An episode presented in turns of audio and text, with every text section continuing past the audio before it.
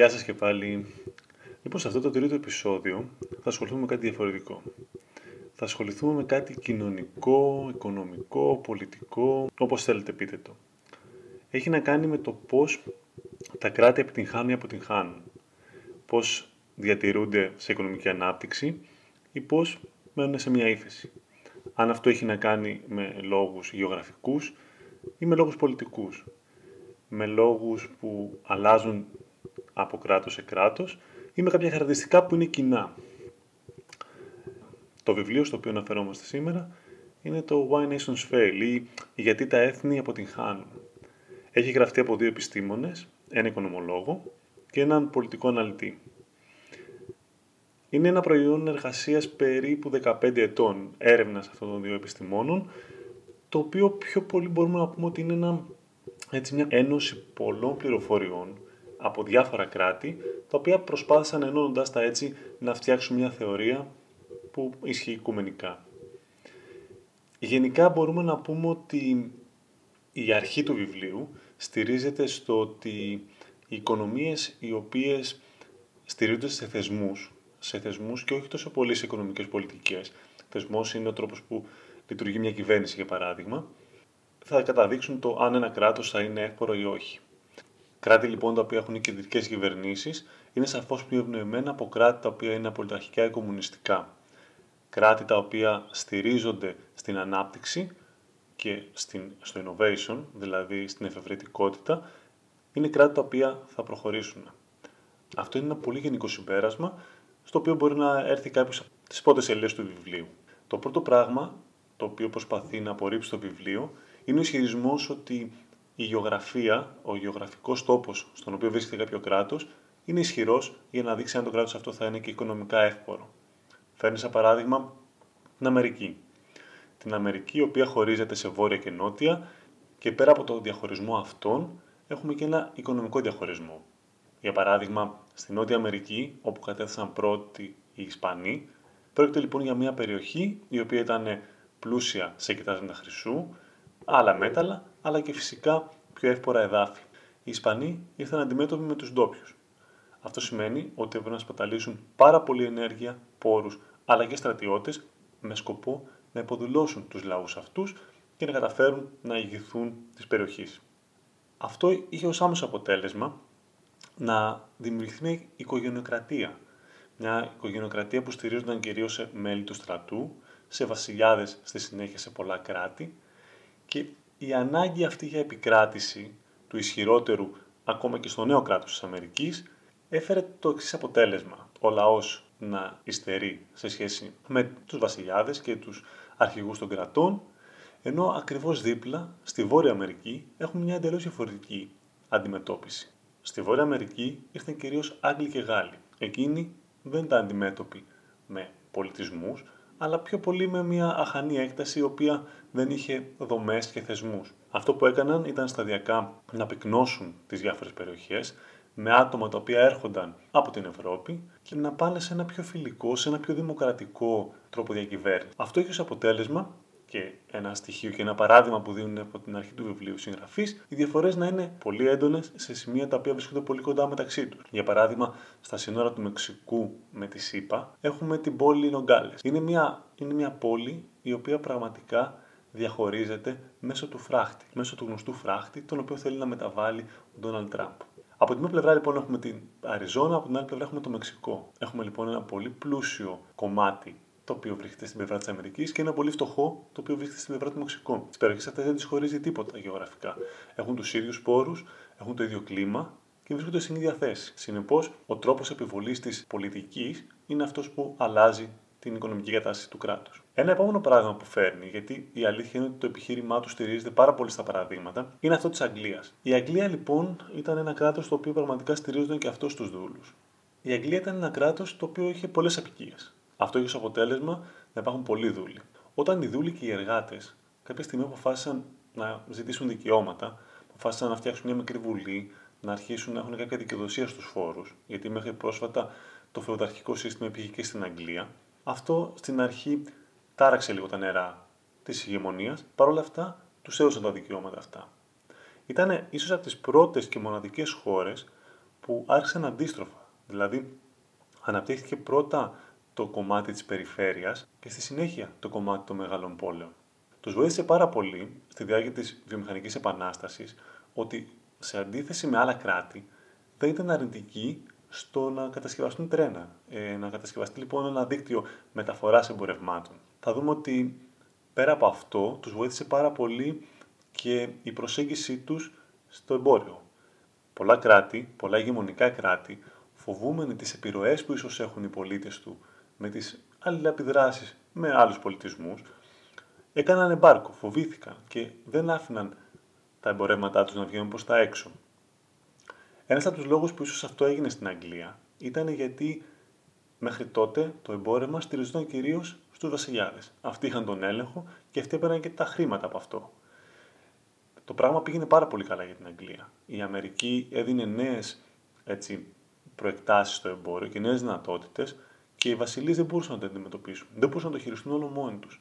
Οπότε αναγκαστικά πέρασαν ένα κομμάτι της δικαιοδοσίας και στον απλό λαό, όπου άρχισε να δυναμώνει. Η Ισπανία έχασε αυτό το τρένο. Έχασε το τρένο της βιομηχανικής επανάστασης και του εμπορίου, γιατί άρχισε να φοβάται.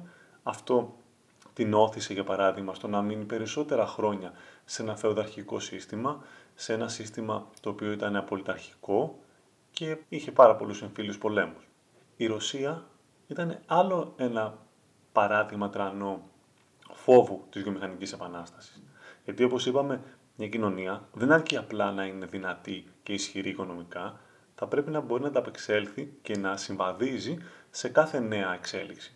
Όπως για την εποχή ήταν η βιομηχανική επανάσταση. Τα εργοστάσια μέχρι τότε τα είχε ο Τσάρος. Ο κόσμος άρχισε να χάνει την περιουσία του. Άρχισε να χάνει την περιουσία του γιατί ο Τσάρος αποφάσισε με ένα απότομο τρόπο να μετατρέψει την αγροτική ως τότε Ρωσία σε μια ισχυρή δύναμη στην εποχή της βιομηχανικής επανάστασης. Έδειξε λοιπόν τον κόσμο τα χωράφια, τα επίταξε, άρχισε να τα πουλάει, έκανε άπειρα εργοστάσια, τα οποία φυσικά οδήγησαν σε μια τρελή ανάπτυξη, καθώς ο κόσμος, μην έχοντας πια τα χωράφια του, συνέρεε στις μεγάλες πόλεις όπως ήταν η Μόσχα και τα περίχωρα για να δουλέψει ως εργάτες. Παρ' όλα αυτά έβαλε όρια στον αριθμό των εργοστασίων ανά πόλη. Προσπάθησε λοιπόν να στείλει πολλούς στη Σιβηρία να δουλέψουν, να διασπάσει λίγο το κομμάτι του πλούτου, να το πούμε έτσι, και έμεινε πίσω πάρα πολύ γρήγορα. Και αυτό γιατί, όπως και η Ισπανία, δεν ήθελε τα τρένα. Μια άλλη μεγάλη εξέλιξη και ανάπτυξη της περίοδου. Οπότε έχασε τον πόλεμο του εμπορίου. Έχασε τον πόλεμο του εμπορίου από την Κριμαία, γιατί οι παραγωγές τους δεν μπορούσαν να φτάσουν γρήγορα στα λιμάνια τους. Η Κίνα έχει το εξής οξύμορο. Ήταν μια χώρα που θα μας απασχολήσει και στη συνέχεια και ήταν έτσι ένα πολύ ιδιαίτερο στοιχείο, γιατί καθώς ο κόσμος ανεπτυσσόταν στη Δύση και όλοι νομίζαν ότι μόνο η Δύση ήταν ανεπτυγμένη τεχνολογικά, η Κίνα, όπως ανακαλύψαμε στην πορεία, είχε πάρα πολλές τεχνολογικές ανακαλύψεις, ήδη από την αρχαιότητα. Ήταν ένα κράτος που έφτασε το 15ο και το 16ο αιώνα να αναπτυχθεί πάρα πολύ. Παρ' όλα αυτά, ο φόβος της για το εμπόριο την κράτησε πάρα πολύ πίσω. Πάρα πολύ πίσω από τεχνολογικές ανακαλύψεις και επιτεύγματα. Σε ένα σημείο που έφτασε να κόψει εντελώς τα θαλάσσιες μεταφορές. Γιατί φοβήθηκε το δημιουργικό κίνδυνο. Φοβήθηκε δηλαδή αυτό που λένε ότι. Φοβήθηκε λοιπόν ότι αν προβεί στις αλλαγές αυτές, θα πάθει ότι έπαθε και η Αγγλία. Θα δώσει δηλαδή πολλά δικαιώματα σε φτωχότερους και αυτό θα κλείσει την ψαλίδα μεταξύ φτωχών και πλουσίων. Όταν ήρθε ο Μάο, η Κίνα ήταν μια από τις πιο φτωχές χώρες της Ιφιλίου. Στην εποχή του Μάο έγινε μια άλλη γενναία προσπάθεια του κομμουνιστικού κράτους να ανταγωνιστεί τους ρυθμούς και τη λειτουργία ενός καπιταλιστικού κράτους. Φυσικά δεν τα κατάφερε. Και δεν τα κατάφερε γιατί ο τρόπος με τον οποίο το προσπάθησε ήταν πολύ απότομος. Για παράδειγμα, έβαλε ένα στόχο το 1958, όταν κήρυξε το κίνημα «Μεγάλο άλμα προς τα εμπρός». Η χώρα στήθηκε σε ένα πυρετό παραγωγής χάλιβα. Έτσι, ακουγόταν παλιά ότι για να καταφέρουν να φτάσουν τους στόχους που ήθελε ο Μάο, ο οποίος είχε σκεφτεί ότι θα καταφέρει να γίνει ο πρωταθλητής στην παραγωγή χάλιβα παγκοσμίως, πολλοί είχαν φτάσει στο σημείο να λιώνουν ακόμα και τα τσικάγια τους για να αυξηθεί η ποσότητα του χάλιβα. έγιναν πολλά λάθη. Και έγιναν πολλά λάθη γιατί με αυτόν τον τρόπο ένα κράτος που είχε στηθεί γύρω από τη γεωργία προσπάθησε με τη βία να κινηθεί σε κάποιο άλλο τομέα. Αυτό είχε άμεσο αντίκτυπο και οικονομικό και οικολογικό. Είχε άμεσο αντίκτυπο στο ότι πάρα πολλά εκατομμύρια κόσμου πέθαναν από την πείνα. Κάποιοι λένε ότι ήταν μεταξύ 20 και 50 εκατομμυρίων. Και κάποια στιγμή έτσι που ο Υπουργός Οικονομικών του είχε δεχτεί πάρα πολύ κριτική σε αυτό, είχε πει την εξατάκα ότι εντάξει, άσπρη γάτα, μαύρη γάτα, εφόσον πιάνει το ποντίκι και κάνει τη δουλειά της. Δηλαδή, ό,τι και να γίνει, ό,τι θυσίες και να έχουμε, εφόσον προοδεύουμε, το πρόβλημα είναι μικρό. Όπως είχαν πει κάποιοι μεγάλοι επιστήμονες πάνω στο θέμα αυτό, ο εξαναγκασμός, ο τρόμος και η συστηματική βία ήταν τα θεμέλια του μεγάλου άλματος. Ήταν το κίνητρο για μία από τις πιο θανατηφόρες μαζικές δολοφονίες στην ανθρώπινη ιστορία. Τα τεράστια ποσά επενδύσεων είχαν μόνο μέτριες αυξήσεις στην παραγωγή ή και καθόλου. Και αυτό γιατί δεν έγινε με σωστό τρόπο. Ο Μάο δέχτηκε κριτική εξαιτίας αυτού, όπως είναι λογικό, και άρχισε να μαζεύει. Επιστρέφει μετά από λίγο καιρό, το 1966, φανερά τρομαγμένο, έχοντας μια νέα ιδέα. Η μεγάλη προλεταριακή πολιτιστική επανάσταση. Ισχυρίστηκε λοιπόν ότι στο διάστημα αυτό που είχε περάσει, αστικά στοιχεία διείσδυσαν στην κυβέρνηση, σε αυτή την κομμουνιστική κυβέρνηση. Είχαν σκοπό να επαναφέρουν τον καπιταλισμό και ότι αυτοί οι αναθεωρητές έπρεπε να απομακρυνθούν άμεσα, βία. Αυτό είχε ως αποτέλεσμα η νεολαία της Κίνας να φτιάξει ομάδες ερυθροφουρών. Το κίνημα αυτό εξαπλώθηκε στο στρατό, στους εργαζομένους, αλλά και στην ηγεσία του κόμματος. Αυτό οδήγησε σε μεγάλες διαμάχες, οδήγησε σε μαζική εκαθάριση πάρα πολλών ανθρώπων, είτε στο κόμμα, είτε σε μεγάλες επιχειρήσεις, με απότερο σκοπό την περαιτέρω μείωση της ανάπτυξης της οικονομίας της Κίνας. Αυτό σταμάτησε μετά το θάνατο του Μάο Τσε-τουνγκ. Φάνηκε ότι η επόμενη γενιά ήταν πιο συνετή, είχε καταλάβει τα λάθη της πολιτικής του. Από τη στιγμή αυτή και πέρα, η Κίνα αναγνωρίζεται ως μια μεγάλη δύναμη. Άρχισε να γίνεται πιο δημοκρατική. Όντως έχει καταφέρει να είναι από τις πιο ισχυρές δυνάμεις στην παραγωγή χάλιβα. Παρ' όλα αυτά, δεν έφτασε στο θαύμα. Για παράδειγμα, η Κίνα δεν έχει διώξει εντελώς το κομμάτι του ελέγχου της παραγωγής, του ελέγχου του κόσμου πάνω στην παραγωγή, στο τι θα παράγεται, πώς θα παράγεται, από ποιον θα παράγεται. Πάρα πολλές εταιρείες παίρνουν απευθείας εντολές ακόμα από την κυβέρνηση. Η Κίνα ακόμα δεν έχει καταφέρει να επικεντρωθεί στο κομμάτι του innovation. Στηρίζεται κυρίως στη μαζική και γρήγορη παραγωγή. Σε αυτό βοηθάει το ότι έχει έτσι αναδειχθεί από όλο τον κόσμο σε μια τέτοια δύναμη. Σε μια δύναμη η οποία μπορεί γρήγορα και φτηνά να σου παράξει μαζικά προϊόντα. Παρ' όλα αυτά, αυτό έχει μια ημερομηνία λήξης. Γιατί όταν επικεντρώνεσαι μόνο σε ένα πράγμα, όταν οι άλλοι προχωράνε, εσύ θα μείνεις πίσω. Ακόμα και τώρα χρειάζεσαι την άδεια του κόμματος για να πάρεις κάποιες σημαντικές αποφάσεις, σημαντικές επιχειρηματικές αποφάσεις. Είναι ιδιαίτερο έτσι το ότι υπήρχε ένα τηλέφωνο σε κάθε εταιρεία, λέγεται, ένας μύθος, ή αλήθεια, δεν ξέρω, δεν το έψαξα, κατά τον οποίο κάθε εταιρεία είχε ένα κόκκινο τηλέφωνο. Το τηλέφωνο αυτό που ίσως είχατε ακούσει ότι υπήρχε στον ψυχρό πόλεμο.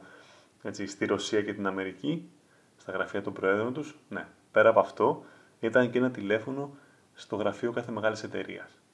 Αν αυτό το τηλέφωνο χτυπούσε, τότε ήταν κάποιο μέρος του κόμματος, το οποίο είχε σκοπό να σου δώσει μια πρόταση, να σου δώσει μια κατεύθυνση στο τι να κάνεις. Ακόμα και τώρα, ο κινέζικος στρατός ελέγχεται, τα νέα ελέγχονται, ακόμα και τώρα, πρόσφατα, ανταγωνιστές του κόμματος φυλακίζονται. Site μπλοκάρονται, μεγάλες εταιρείες όπως το Facebook έτσι, έχει μπλοκαριστεί και όλο αυτό το κομμάτι της ανάπτυξης, αυτό το άγχος του στόχου, έτσι, θυμάμαι πριν χρόνια εκείνη έχει φτάσει σε ένα τρελό έτσι, ποσοστό ανάπτυξης, έτσι, 5-8%, καθιστά τον κόσμο να τρέχει πίσω από στόχους, καθιστά το λαό να πεινάει ακόμα, το χάσμα να είναι πάρα πολύ μεγάλο μεταξύ φτωχών και πλουσίων, και τον εκδημοκρατισμό, τον ουσιαστικό εκδημοκρατισμό, ένα άλλο κράτος, το οποίο έχει πολύ ιδιαίτερη ιστορία στον τρόπο που βγήκε από τον κομμουνισμό, ήταν το Ουσμπεκιστάν. Το Ουσμπεκιστάν είναι άλλη μια κομμουνιστική κοινότητα. Είναι μια κοινότητα όπως το Τουρκμενιστάν, το Τατζικιστάν κτλ. Κρατά πάρα πολύ καλά σε τέτοιες χώρες. Και αυτό είναι περίεργο. Το Ουσμπεκιστάν βρέθηκε να βγαίνει από την έσω Σουδού με τον κομμουνιστή πολιτικό Καρίμοφ. Ο Καρίμοφ έγινε μονάρχης. Έγινε μονάρχης μετά τη διάλυση της έσω Σουδού σε μια χώρα που ήταν τόσο κοντά στην Ευρώπη. Ένας άλλος Στάλιν άρχισε να οργανώνει εκλογές που κέρδιζε μόνος του, άρχισε να εξαγοράζει με τη βία επιχειρήσεις, άρχισε να φτάνει στο σημείο να επιτάσσει ακόμα και νεαρούς μαθητές να μαζέψουν το εθνικό προϊόν της χώρας, το οποίο είναι το βαμβάκι, κάνοντας διάλειμμα από το σχολείο. Δηλαδή, άλλαζε τον τρόπο που λειτουργούσε το σχολείο με σκοπό οι μαθητές, φυσικά τσάμπα, οι ανήλικοι μαθητές, να μαζέψουν το εθνικό προϊόν που είναι το βαμβάκι. Άρχισε να προχωράει ακόμα και στο να κατασχέτει παραγωγές μεγάλες. Για παράδειγμα, το Ουσμπεκιστάν έφτασε να παράγει πάρα πολύ τσάι. Οπότε τι έκανε, άρχισε να σκοτώνει και να βάζει σε φυλακή όλους τους μεγάλους παραγωγούς τσαϊού, με σκοπό η οικογένειά του να ελέγξει αυτό το τομέα. Βλέπουμε ότι όλες οι μεγάλες κοινωνίες, είτε αυτό λέγεται Βολιβία, είτε αυτό λέγεται Ρωσία, είτε αυτό λέγεται Ουσμπεκιστάν, είτε Κίνα, όλες αυτές οι μεγάλες κομμουνιστικές κοινωνίες που απέτυχαν να εκπληρώσουν το όνειρο που είχαν οι ίδιοι οι πολιτικοί τους, βρίσκονται πάρα πολύ κοντά στη μοναρχία. Όσοι λοιπόν και αν θέλουν να υποστηρίζουν ότι όλα γίνονται βάσει ισότητα και για το καλό του λαού, όσο να υποστηρίζουν ότι το ίδιο το κόμμα υπόκειται στους ίδιους κανόνες με αυτούς που υπακούν οι πολίτες, στην πράξη αυτό απέχει πάρα πολύ. Ας περάσουμε τώρα στη Βόρεια Κορέα. Η Βόρεια Κορέα, η οποία ήταν ένα αντίστοιχα κομμουνιστικό κράτος, αποφάσισε λοιπόν γύρω στο 2000 να καταπολεμήσει τη μαύρη αγορά. Και αυτό το έκανε με ένα πάρα πολύ απλό, άμεσο και αποδοτικό για εκείνη τρόπο. Αποφάσισε να εκδώσει ένα νέο νόμισμα. Εντάξει, θα μου πεις, αυτό το έχουν κάνει και άλλα κράτη. Το έχει κάνει και η Γαλλία, ας πούμε, που είναι ένα ευρωπαϊκό κράτος. Το νόμισμα αυτό όμως ήταν σαφώς υποτιμημένο του παλιού. Είχε την εξή ιτερότητα πέρα από αυτό. Δεν σου επέτρεπε να αλλάξει μεγάλο ποσό παλαιών σε ένα νομίσμα. Με αυτό λοιπόν τον τρόπο δεν άφηνε άτομα να πλουτίσουν και ουσιαστικά εξίσωνε όλους. Όλους τους ντόπιους, όλους τους Βορειοκορεάτες. Αυτό έγινε γιατί ανακαλύφθηκε ότι η Βόρεια Κορέα είχε πάρα πολλές εμπορικές επαφές με την Κίνα. Επαφές τις οποίες δεν ενέκρινε το κράτος. Με αυτόν τον τρόπο, ο φόβος αυτός ότι ο λαός της Βόρειας Κορέας ξαφνικά θα πλουτίσει, σταμάτησε με μία απόφαση. Η Αφρική είναι ένα πολύ ιδιαίτερο κομμάτι και αυτό, όπως και η Ανατολική Ασία, ίσως αξίζει μια άλλη εκπομπή, καθώς η αποικιοκρατία ήταν κάτι που χάραξε όσο τίποτα άλλο την ιστορία των χωρών αυτών. Στην Αφρική έως το 1500 δεν είχαμε κάποια επαφή με Ευρωπαίους και αυτό γιατί δεν περνούσαν από εκεί, δεν τους ήταν απαραίτητοι. Όλα τα υπόλοιπα ακολούσαν μετά. Το καλύτερο παράδειγμα, το πιο χαρακτηριστικό παράδειγμα λειτουργίας σωστής χώρας ήταν αυτό της Μποτσουάνα. Και αυτό γιατί? Γιατί έβλεπε άλλες χώρες, στις οποίες αφού πήγαιναν οι αποικιοκράτες, χαλούσαν εντελώς τον τρόπο λειτουργίας τους. Κρατούσαν εκείνοι το ποσό της γης που ήθελαν, έως και 70%, έδιναν ψίχουλα στους ντόπιους, τους απέτρεπαν από το να έχουν ένα σωστό σύστημα μόρφωσης και εκπαίδευσης και τους είχαν μόνο για πάρα πολύ απλές δουλειές. Ένα βιβλίο το οποίο αξίζει να διαβάσετε είναι το βιβλίο το οποίο έβγαλε ο Τρέβορ Νόα και μιλάει για τη ζωή του. Είναι μια βιογραφία από τα πρώτα χρόνια της ζωής του στην Αφρική. Σε αυτό φαίνονται πάρα πολλά στοιχεία από αυτό. Φαίνονται δηλαδή κάποια απόνερα από το Απαρχάιμ και το πώς λειτουργούσε η κοινωνία του 80 στην Αφρική. Η Μποτσουάνα, όπως είπαμε, τάχθηκε εναντίον αυτού. Βλέποντας λοιπόν τον κίνδυνο, κάλεσε μόνη της την Αγγλία να τη βοηθήσει. Στο τέλος του 19ου αιώνα, άρχισαν εμφύλοι πόλεμοι μεταξύ φυλών της Μποτσουάνας. Αυτό είχε ως αποτέλεσμα η χώρα να μείνει πάρα πολύ πίσω. Το 1910 δημιουργήθηκε η Νότια Αφρική από τους Άγγλους αποικιοκράτες, με κάποια προτεκτοράτα τους να μένουν εκτός. Ένα από αυτά ήταν και αυτό της Μποτσουάνα. Εκείνη πήγε και ζήτησε βοήθεια από την Αγγλία, ζήτησε εμέσως πλην σαφώς την ανάμειξή του στο πολιτικό τους κράτος και αυτό έγινε. Η Αγγλία αποδέχτηκε την πρόταση αυτή και πήρε μέρος στον τρόπο εκδημοκρατισμού της Μποτσουάνας. Θεωρείται ένα από τα πιο πλούσια κράτη πια, ένα από τα πιο ανεπτυγμένα, με ένα μεγάλο ποσοστό του πληθυσμού της να έχει λάβει μια σωστή εκπαίδευση, με τους θεσμούς να λειτουργούν όπως πρέπει.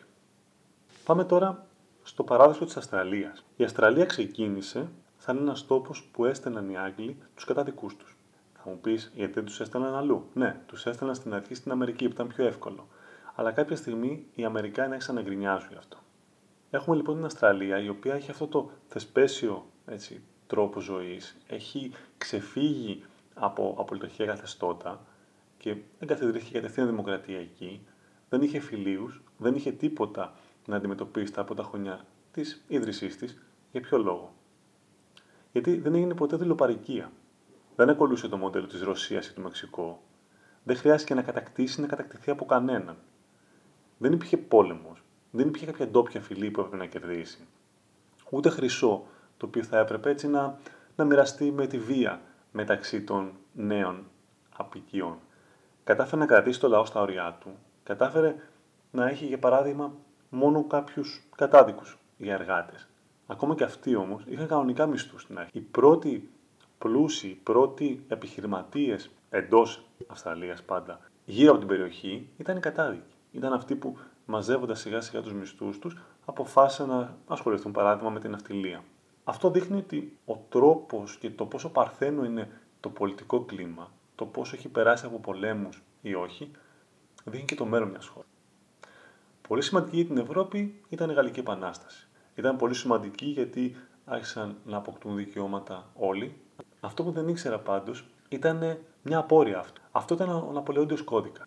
Ο Ναπολέοντας τα πρώτα χρόνια του 1800 αρχίζει να κατακτά μεγάλα κομμάτια της Ευρώπης. Στηριζόμενος στο Ρωμαϊκό Δίκαιο, άρχισε να φτιάχνει ένα κώδικα για κάθε περιοχή. Ο Ναπολέοντας λοιπόν, σαν άλλος Μέγας Αλέξανδρος, επέβαλε τους δικούς τους όρους στις χώρες που κατακτούσε. Για παράδειγμα, ο Μέγας Αλέξανδρος ίδρυε βιβλιοθήκες και πόλεις με το όνομα Αλεξάνδρεια. Έβαζε τον κόσμο να διαβάζει και ας πούμε τον εκπολίτιζε, όπως θέλουμε να πιστεύουμε. Αντίστοιχα λοιπόν και ο Ναπολέοντας, σε όποια χώρα κατακτούσε, επέβαλε αυτό τον νόμο, τον Ναπολεόντια κώδικα.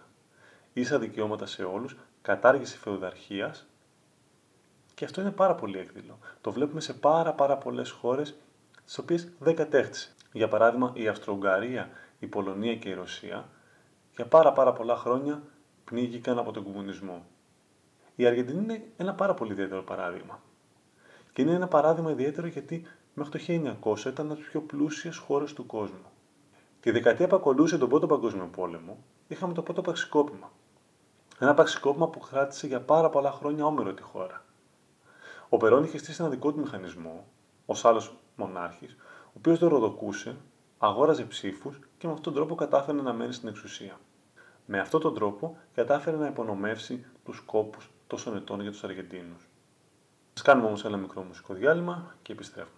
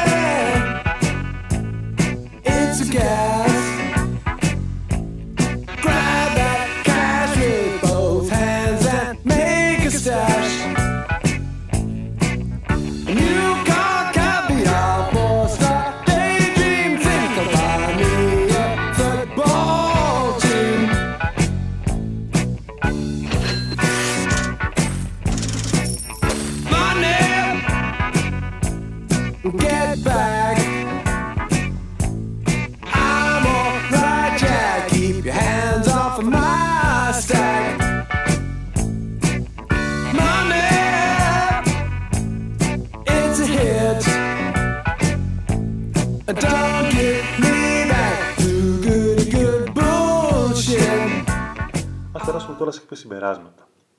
Θα μου πείτε, εφόσον ο λαός γνώριζε αυτό, γνώριζε λοιπόν ότι όλα τα πρωταρχικά καθεστώτα στρέφονται εναντίον του. Γιατί τους κρατούσε στην εξουσία? Γιατί σε χώρες όπου υπήρχαν κάλπες, όπως η Βόρεια Κορέα, όπως η Ρωσία, όπως η Αργεντινή, ο κόσμος συνέχισε να ψηφίζει. Αυτό που κάνει τον κόσμο να τους ψηφίζει δεν είναι η χαζομάρα, δεν είναι η αφέλεια ότι, ή ο φόβος μόνο. Είναι ότι γνωρίζουν ότι πέρα από τη βία, οι συγκεκριμένοι ηγέτες είναι οι μόνοι που καταφέρουν να αναβαθμίσουν τη χώρα τους. Να χτίσουν νοσοκομεία, δρόμους και να τους έτσι εκμοντερνίσουν. Να τους δώσουν μια θέση στον παγκόσμιο χάρτη. Είναι ένα περίεργο δίλημμα, κάπως σαν να διαλέξω αυτόν που θα με κρατήσει με τη βία, έτσι λίγο σαν διασωληνωμένο στη ζωή, ή να τον αφήσω να με σκοτώσει. Ας διαλέξω αυτόν που θα με κρατήσει έστω και σε χαμηλό στάτους. Παρ' όλα αυτά, αυτό κάνουν πάρα πολλοί. Και αυτό κάνουν πάρα πολλοί που φυσικά δεν παίρνουν την πρωτοβουλία να επαναστατήσουν. Είναι όμως περίεργο γιατί αυτό συμβαίνει ακόμα και τώρα. Συμβαίνει στη Βόρεια Κορέα, συμβαίνει στη Βενεζουέλα και σε άλλες χώρες αντίστοιχου πρώην κομμουνιστικού τρόπου διακυβέρνησης. Για να λειτουργεί σωστά ένα οικονομικό μοντέλο κάθε κράτους, χρειάζεται, όπως δείχνουν όλοι, μία μίξη μοναρχίας και δημοκρατίας. Λέγοντας μοναρχία, φυσικά δεν εννοώ βασιλείς ή στρατιωτικό νόμο, αλλά κάποια κεντρική εξουσία, η οποία παίρνει τις αποφάσεις, αλλά και η ελευθερία να λειτουργήσει ο κόσμος από μόνος. Η ελευθερία του να υπάρχει οικονομική ανάπτυξη, να υιοθετηθούν νέες ιδέες, ένα εξωστρεφές κράτος. Τα περισσότερα από τα κράτη τα οποία είχαν αποτύχει να αναπτυχθούν είναι κράτη τα οποία στο φόβο τους έμειναν μέσα στην εσωστρέφεια. Πολύ σημαντικό είναι και το κομμάτι της ιδιοκτησίας. Βλέπουμε λοιπόν ότι πέρα από τον τρόπο που λειτουργεί ένα κράτος, είναι σημαντικό και το τι δικαιώματα δίνει στην ιδιοκτησία για τους πολίτες του. Για παράδειγμα, κράτη τα οποία είχαν τον έλεγχο της ιδιοκτησίας. Κράτη όπως ήταν η Ρωσία, η Βόρειος Κορέα, η Κίνα, το Ουσμπεκιστάν, αλλά και μέχρι κάποια στιγμή η Αγγλία και η Μποτσουάνα, έμειναν πάρα πολύ πίσω. Όταν αποφάσισαν να δώσουν δύναμη στο λαό τους και αποφάσισαν να τον αφήσουν μόνο του να παράξει, τότε είδαμε ότι φτάραξαν πάρα πολύ απότομα. Βλέπετε λοιπόν μετά από όλα αυτά ότι σίγουρα δεν είναι ο γεωγραφικός προσδιορισμός αυτός που θα καταδείξει κατά πόσο μια χώρα μπορεί να είναι πλούσια ή όχι. Βλέπουμε ότι ακόμα και αν κάποια χώρα καταφέρει να αποδεσμευτεί από τη μοναρχία ή την απολυταρχία, δεν σημαίνει ότι δια μαγείας θα διασωθεί. Έχουμε λοιπόν το παράδειγμα της Κίνας, η οποία στα μάτια του εξωκόσμου φαίνεται δυνατή, με τους πολίτες βέβαια να πεινάνε, και το παράδειγμα των χωρών της Αραβικής Άνοιξης. Θα θυμάστε λοιπόν το 2010, πάρα πολλές χώρες, ξεκινώντας από την Τινησία και μετά την Αίγυπτο, προσπάθησαν να αποδεσμευτούν από τη μοναρχία. Είχαμε το παράδειγμα της Αιγύπτου, ας πούμε, η οποία κατάφερε να διώξει τον Μουμπάρακ, αλλά δεν κατάφερε να φέρει σταθερότητα. Αμέσως μετά από αυτό, μέλη της μουσουλμανικής αδελφότητας, γιατί έχουμε και έντονα θρησκευτικά προβλήματα στην Αίγυπτο, καθώς συνυπάρχουν πάνω από 3-4 νομίζω θρησκείες πάρα πολύ κοντά, άρχισαν να συγκρούονται με μέλη πιο μετριοπαθών ομάδων. Βγήκε ο πρόεδρος Μοχάμεντ Μόρση, ο οποίος άρχισε να κατηγορείται από πολλούς ως συνεχιστή του καθεστώτος του Μουμπάρακ. Είχαμε νέες διαδηλώσεις, οι οποίες ξεκίνησαν λίγα χρόνια μετά, μόλις το 2013. Αποτέλεσμα αυτού ήταν ένας πολύ σταθεροτικός πάλι να έρθει στην κυβέρνηση, ο Αλσίσι. Ο τελευταίος κατάφερε να σταθεροποιήσει για λίγο τη χώρα. Παρ' όλα αυτά, από το 2014 είχαμε στην επαρχία του Σινά τα πρώτα εδάφη στα οποία τζιχαντιστικές δυνάμεις άρχισαν να θέτουν την περιοχή υπό έλεγχο. Αυτό είχε ένα τεράστιο αρνητικό αποτέλεσμα τόσο για τον τουρισμό όσο και για την ηρεμία του κράτους. Καθώς η αστάθεια που υπήρχε από την έλλειψη εξουσίας σε κάποια σημεία της χώρας έδωσε τη δυνατότητα στους τζιχαντιστές να αναλάβουν κάποιο κομμάτι της Αιγύπτου. Η Συρία, για παράδειγμα, μια χώρα που ακόμα και τώρα, ακόμα και φέτος μας απασχόλησε, προσπάθησε να διώξει τον Άσαντ, τη δημιούργησε ένα εμφύλιο πόλεμο. Δεν ήταν εύκολο να φύγει. Ο πόλεμος αυτός κατέμεινε και σήμερα. Πολλές χώρες, όπως η Ρωσία και η Τουρκία, προσπαθούν να κερδίσουν κάτι από την περιοχή αυτή. Ακόμα και η Λιβανέζη και η Χεσμπολάχ αναμίχθηκε στον εμφύλιο πόλεμο. Πήρε το μέρος του Άσαντ. Δεν νομίζω ότι θα τελειώσει σύντομα αυτό, και ειδικά όταν έχουν βλέψει τα πετρέλαια της χώρας πάρα πολλές χώρες από την περιοχή. Βλέπουμε λοιπόν ότι δεν είναι εύκολο ούτε όταν φύγει η απολυταρχία να αλλάξει το κράτος. Έχουμε παραδείγματα όπως η Σρι Λάνκα στην Νοτιοανατολική Ασία, όπου μετά τον εκδιωγμό του ενός μονάρχη πάντα υπήρχε εμφύλιος πόλεμος, ένας φαύλος κύκλος. Ένας φαύλος κύκλος ο οποίος δεν θα σταματήσει ποτέ μέχρι ότου να υπάρξει κεντρική εξουσία και ελευθερία στους πολίτες της. Αυτό είναι το μόνο συμπέρασμα, ότι αν θέλεις ένα κράτος να πάει καλά, πρέπει να στηρίξεις τους πολίτες του. Θα δείτε λοιπόν ότι τα περισσότερα κράτη που αναφέραμε, είτε μέσω της απολυταρχίας, είτε μέσω της εγκαλυμμένης απολυταρχίας που λέγεται κομμουνισμός, προσπάθησαν να ανεβάσουν οικονομικά ένα κράτος, απέτυχαν. Αυτό δεν είναι μια πολιτική κουβέντα. Δεν είναι μια κουβέντα για να σας πείσω αν είναι καλύτερο σύστημα καπιταλισμός ή αν είναι καλύτερο σύστημα κομμουνισμός. Καθώς ούτε εγώ το ξέρω. Και δεν το ξέρω γιατί γεννήθηκα μετά τον κομμουνισμό. Σίγουρα η δημοκρατία είναι το καλύτερο σύστημα που λειτουργεί ως τώρα. Σίγουρα η δημοκρατία δίνει τις βάσεις σε ένα κράτος να κινηθεί ελεύθερα. Ανοιχτές αγορές, ανοιχτά σύνορα και ανοιχτά μυαλά φαίνεται ότι είναι ο μόνος δρόμος για την οικονομική ανάπτυξη ενός κράτους. Αυτά από μένα. Καλή συνέχεια.